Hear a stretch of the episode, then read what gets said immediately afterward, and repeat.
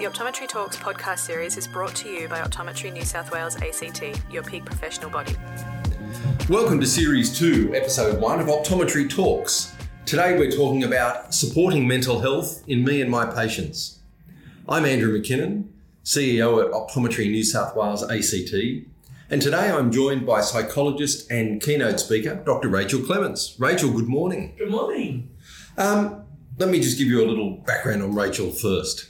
Um, Rachel is a psychologist with a bachelor's degree from ANU and a master's from the University of Western Australia. She's the co founder of the Centre for Corporate Health, where she's the Director of Psychological Services.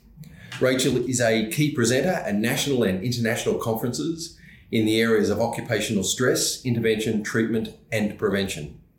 She's frequently asked for comment by media organisations on areas such as workplace stress, resilience building, mental health and organisational function, and was a panellist on the Are You OK Day conversation think tank. Rachel, many of you might remember too, uh, was a presenter at Super Sunday back in 2016, which seems a lifetime ago. Um, Rachel, awareness about mental health has come a long way over the last decade, um, but we seem to still have a way to go to get rid of the stigma that's attached to it. How common is it to be affected by poor mental health? That's a great question because we are seeing the prevalence rates actually increasing for mental health. Within our general population, we're looking now at about 45% of the general population will experience a form of mental health issue at some point within their lifetime.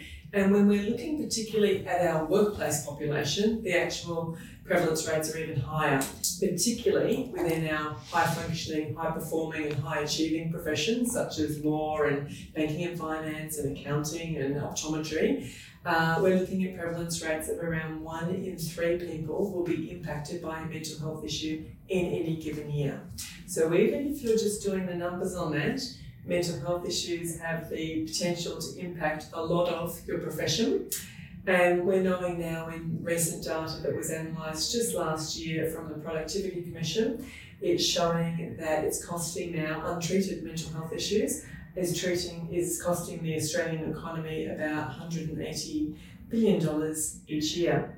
So because of the prevalence rates, and also the impact of mental health issues across a whole variety of professions, it is really important that we now put mental health on the corporate radar. Um, you've just said about 45% of, of the general population will experience a mental health issue. But um, the normal reaction would be okay, on that basis, there's one in two, and I'm okay, so you must have a problem. How, how does that rationalize? Is it is mental health defined as I'm having a bad day, or, or is it a complete breakdown? How do you mm. how do you rationalize the numbers? Yes, I think well when we talk about the definition of mental health, it is very different to experiencing a normal emotional reaction. Like for example, we all go through times where we're feeling a bit down and a bit flat and a bit low. From time to time, we all go through times where we're feeling a bit anxious a bit panicky, a bit worried. We all go through times where we feel a bit stressed and under the pump and under a bit of pressure. Usually, those reactions, they're not terribly impactful to us. We can normally still get up in the morning, travel into work, do a full day's work. We're not terribly impaired by those normal kind of mood changes that we would experience. And very often, we can label those mood changes as I'm feeling like this because this has happened, or I've got some pressures, or I've got some personal issues. And often it's quite short lived. So we can bounce back and we can recover, often within a quite short period. Where stress or having a bad day or having an anxious time transitions into more of a mental health issue is where it becomes a lot more permanent. So, pretty much the cutoff is feeling uh, not great for a period of two or more weeks, pretty much all day, every day for two or more weeks. It is characterized by now I'm really not tracking so well, I'm not performing so well, I'm not communicating so well, I'm not so great at home, so my whole life is now impacted and impaired. So, so it's not just work, it's my whole life. Um, and really anything that has any perhaps uh, excessive reactions to it that we might not, not normally expect in ourselves or our colleagues around us. Think, well, normally I don't react like that, and now I'm continuing to have these pretty excessive reactions to things that normally wouldn't bother me. They're all indications that maybe stress has crossed over into more of a mental health issue, particularly when we start to notice I'm now very different to how I normally am, and it's going on for a little bit of time. Okay.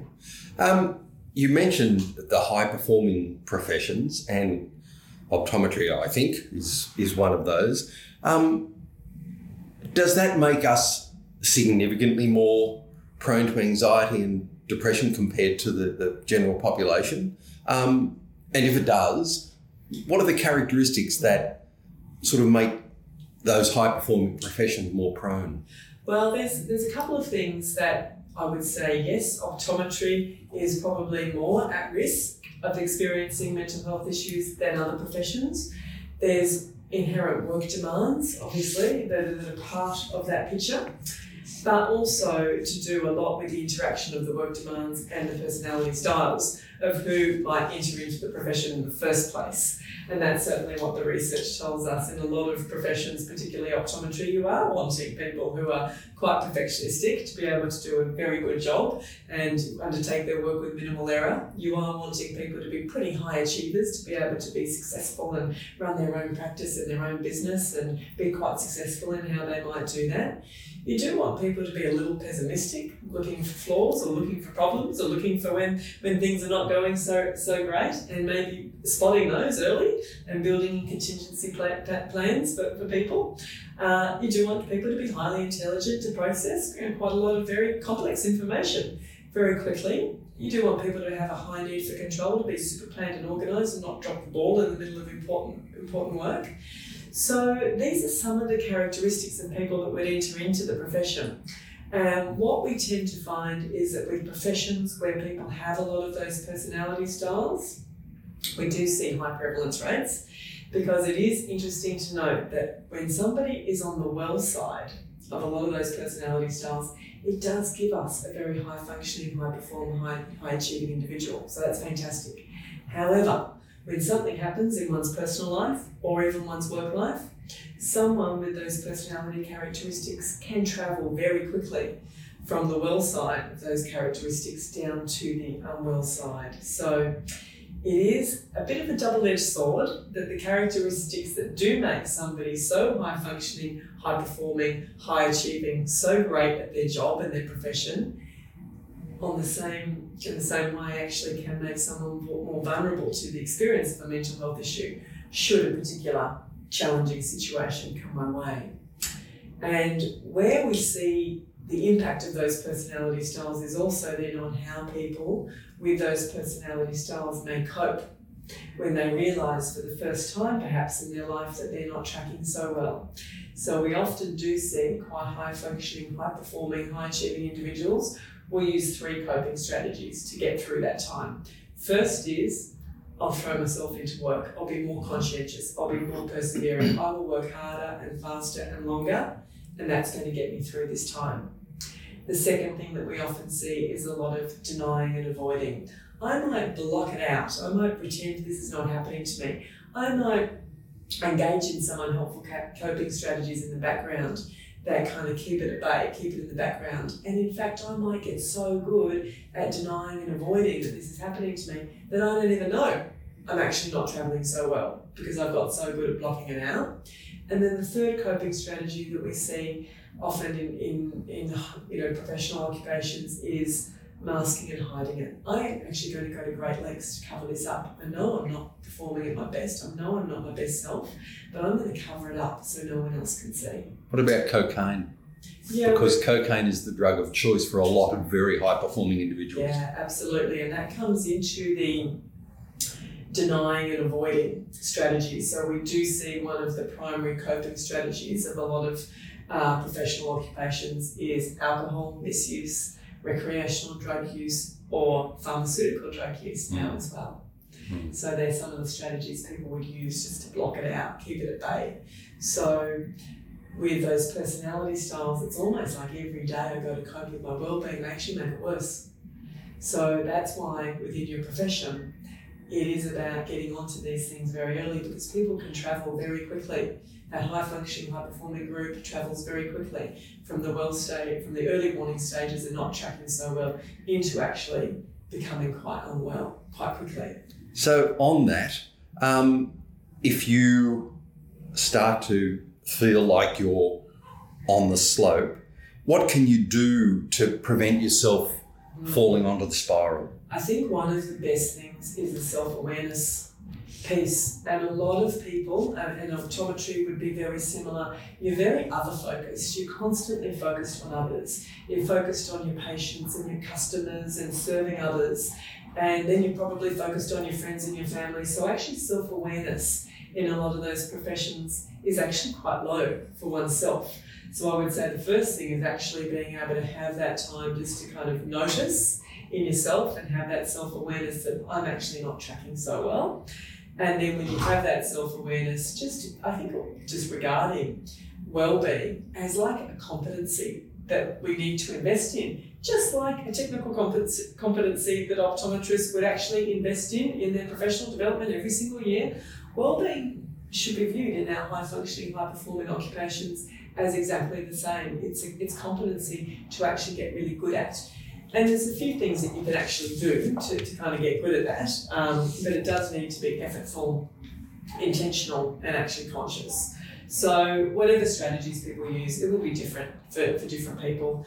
Um, obviously, exercise has been found to be very effective for the prevention. Even a study that came out last year showed that exercise three times a week for 15 minutes reduce somebody's rate, reduce people's rate of a mental health issue back to 30%.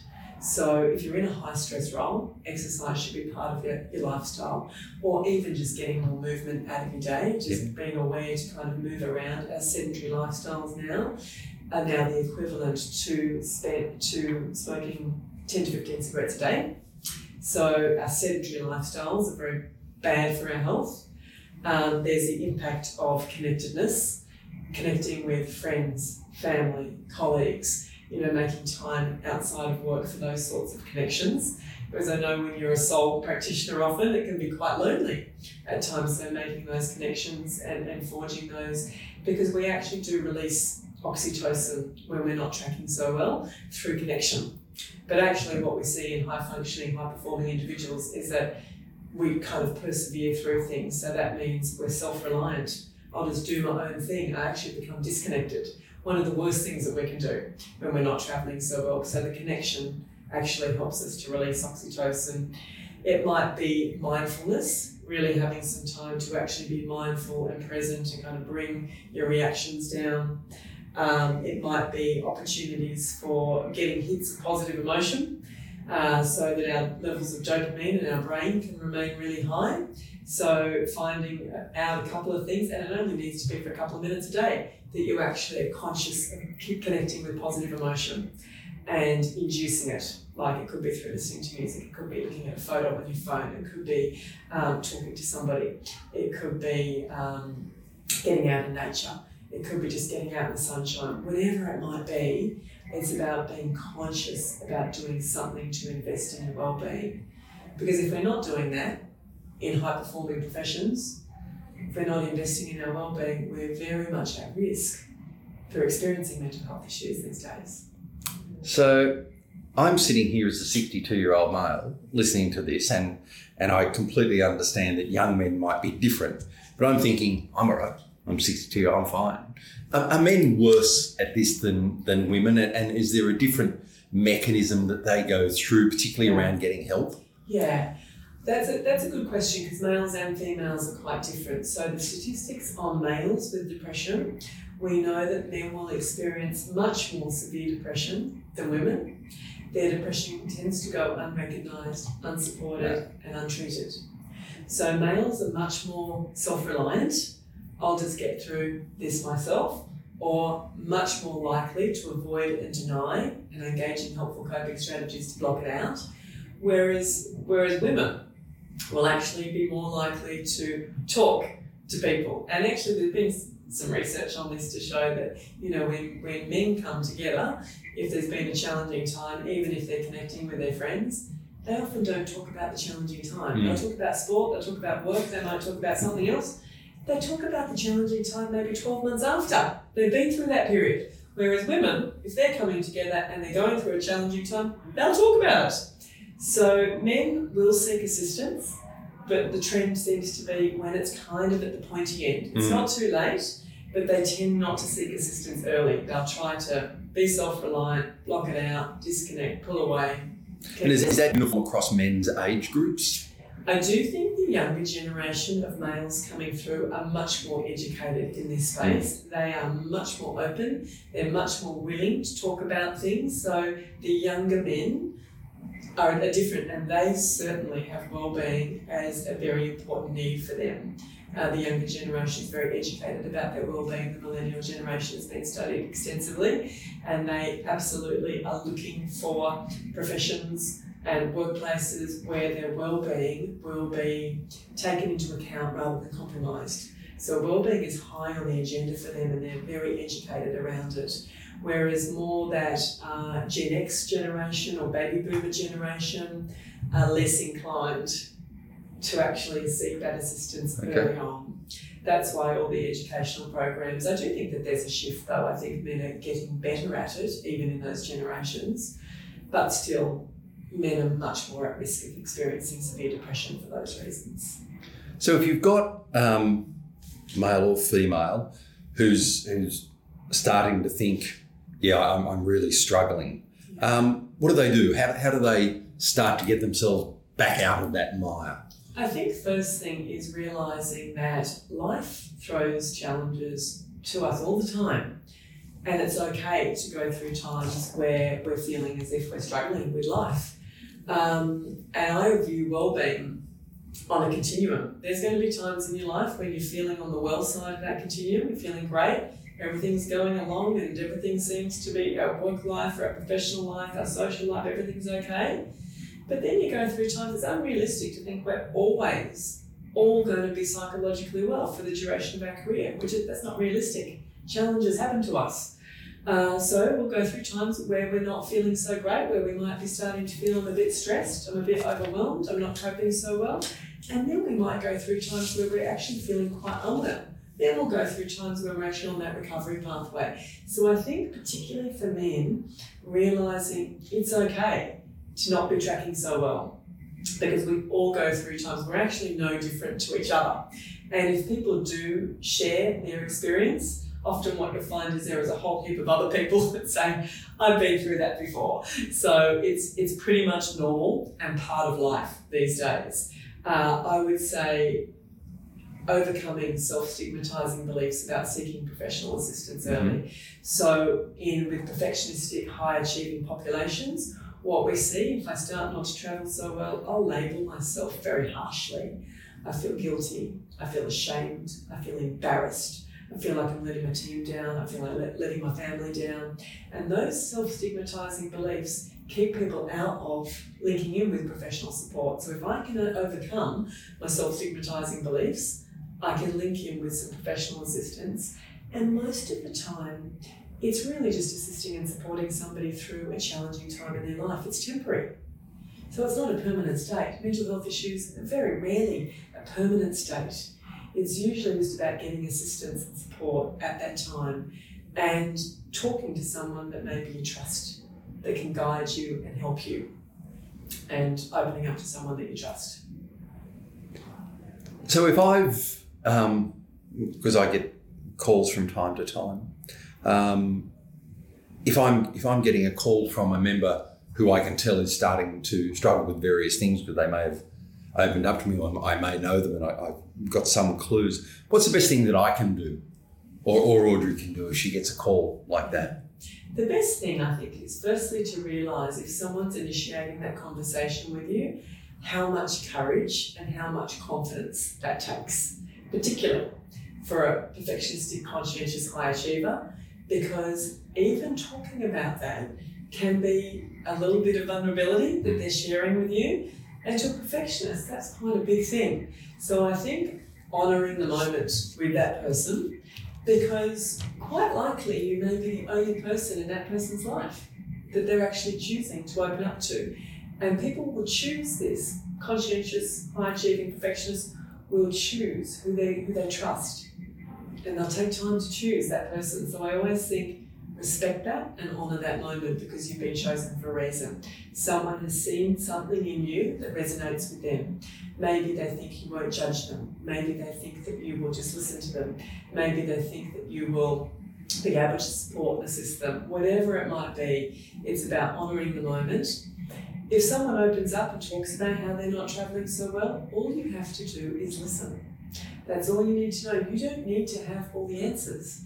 It's about listening without judgment, listening without problem solving, listening without troubleshooting, because chances are you're not the, not the person that can have all the answers mm. for this. So it's just about the most effective strategy you can do is allow that person to talk and just to listen with them. And then when the time is right in that conversation, to gently guide that person to some action. And that's where your language in the conversation can shift and change. So it can be very much around, okay, sounds like there's a few challenges going on. Let's look at what we might be able to do to support and assist you right now.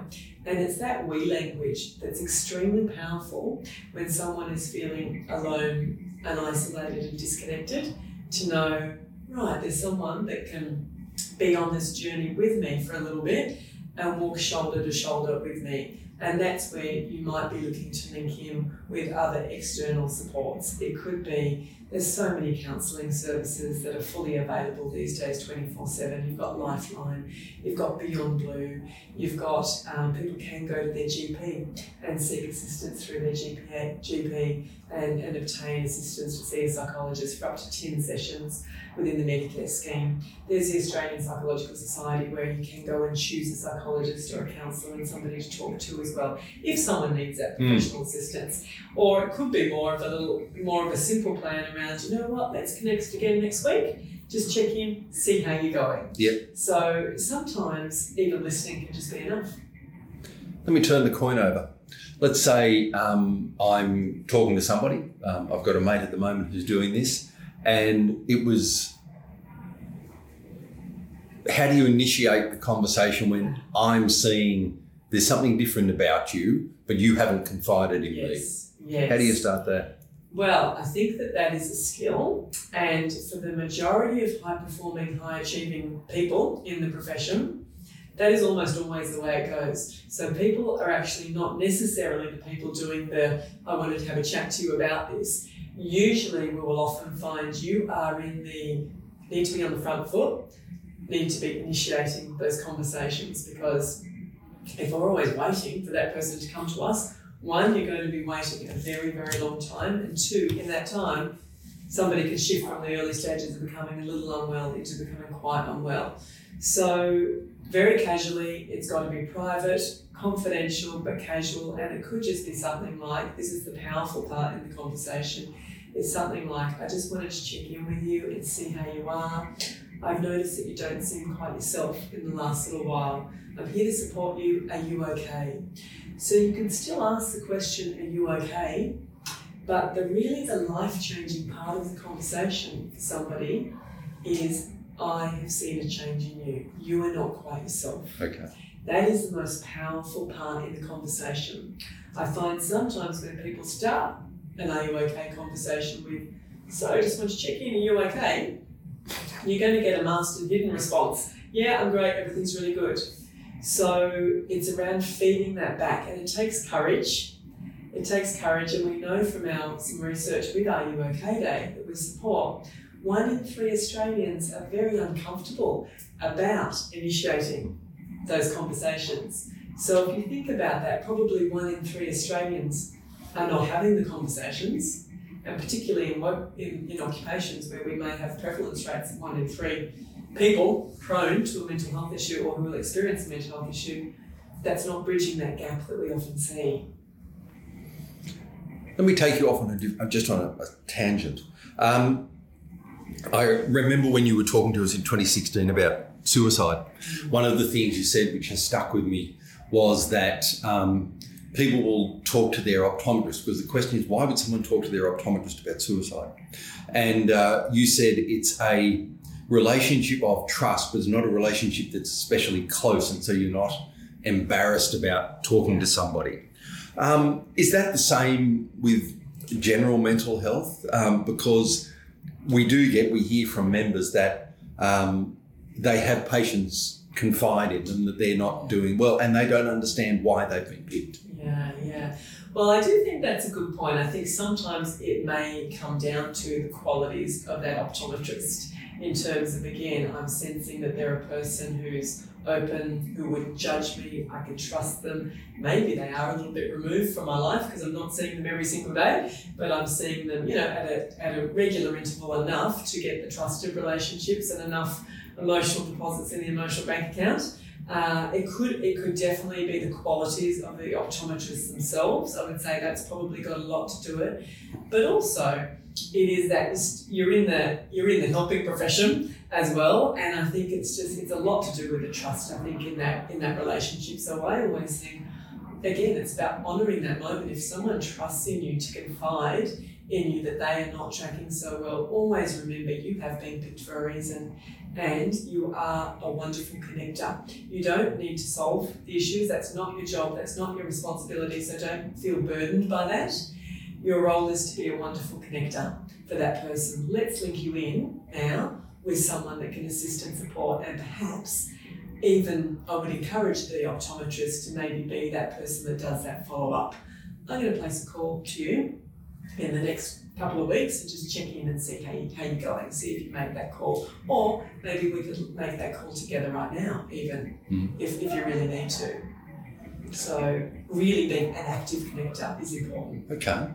Um, if you and I are really good mates um, and you're not travelling so well, I'll probably be able to pick it. But if, if you and I have a professional relationship where I see you as an optometrist every couple of years, we haven't got that bond. Are there any particular clues that manifest themselves that might help me to identify that maybe there's something there? Yes, I think being able to have mental health on your corporate radar is important because we know in your profession the prevalence rates will be very high. So it is there. So actually being on the lookout for them. What we often see in high performing professions is that a mental health issue will firstly emerge as a physical health issue. So it's often because it comes down to those coping strategies we spoke about earlier. If I'm hiding and masking, if I'm denying it and avoiding it, or working harder, working longer, all of that distress doesn't evaporate. It just gets pushed back inside and it plays out in my body in a somatic form. So that could play out as if I have a mental health issue, chances are I am getting only three or four hours of disturbed sleep a night. People look shattered. And even if you're a female and you're trying to put on a lot of makeup to cover it up, it's a different tiredness to I'm working hard and working long and I've got young kids and I'm traveling a lot. It's a different tiredness. I think looking out for the fatigue. Um, people can get uh, physical health issues, colds and flus, and just being more constantly run down. A very high correlation with mental health issues and gastrointestinal complaints. People genuinely think that they might have a food, you know, food poisoning or stomach upset, when actually it can be very much related to mental health issues. It can be skin issues, adult acne, psoriasis. It can be weight loss or weight gain. I saw a person for some counselling a couple of years ago, and he internalized all of his depression and he lost 15 kilos in a two and a half to three week period as a result of all of that distress turned inward, headaches, migraines. So it plays out firstly in the physical well-being department. It can also play out then in the mood department as it moves on. With men, tends to play out more anger, irritability, short-temperedness, more task-focused. It could be someone who just seems to be more worrisome, more down, a bit more low. It can play out in the th- people's thoughts tend to be different. They might catastrophize things, blow things out of proportion, be very sensitive, take things, personalize things, take things on board much more personally, become more rigid or more black and white. Uh, or more perfectionistic. Uh, and it can also be obviously changes to how people actually show up at work. Maybe I am le- leaving work a little earlier, or maybe I'm coming in a little later, very often in high performing um, occupations, we see changes to the prefrontal cortex. I'm making errors. My memory is not so great. Normal things I would do, I'm not concentrating. Normal things that I would do is now is now my prefrontal cortex is impacted.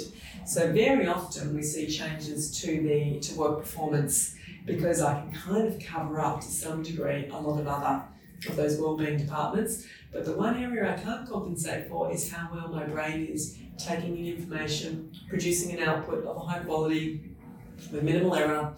All of those things can be impacted, and, and people withdraw socially. That's a very big warning sign. Someone who's normally pretty social starts to keep to themselves, not wanting to interact.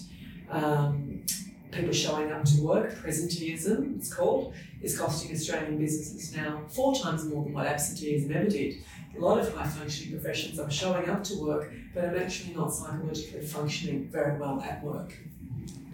Can I just um, think that's that's been really good. Um, can we just finish? Can we just can I just take you back again? You you named a number of organisations that could help. Can we just run through those again? Yeah, please? so there's a number of you know wonderful organisations set up. There is such a lot of assistance out there nowadays. Uh, Beyond Blue have a 24/7 counselling line that's completely free, completely confidential.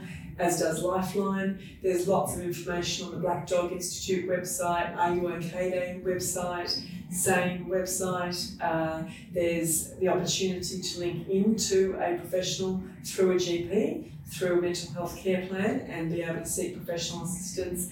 And then there's also the Australian Psychological Society that you can ring up and find a psychologist uh, who might specialise in a particular area as well. Rachel, thanks. That's been really, really interesting. Um, great discussion on our own mental health as well as patients. Um, we're going to be inviting Rachel back shortly for another podcast on how to balance family and career without losing your mind. Um, so stay tuned for series two of Optometry Talks. Thanks for listening, and please take good care of your mental health. This episode of Optometry Talks was brought to you compliments of Optometry New South Wales ACT.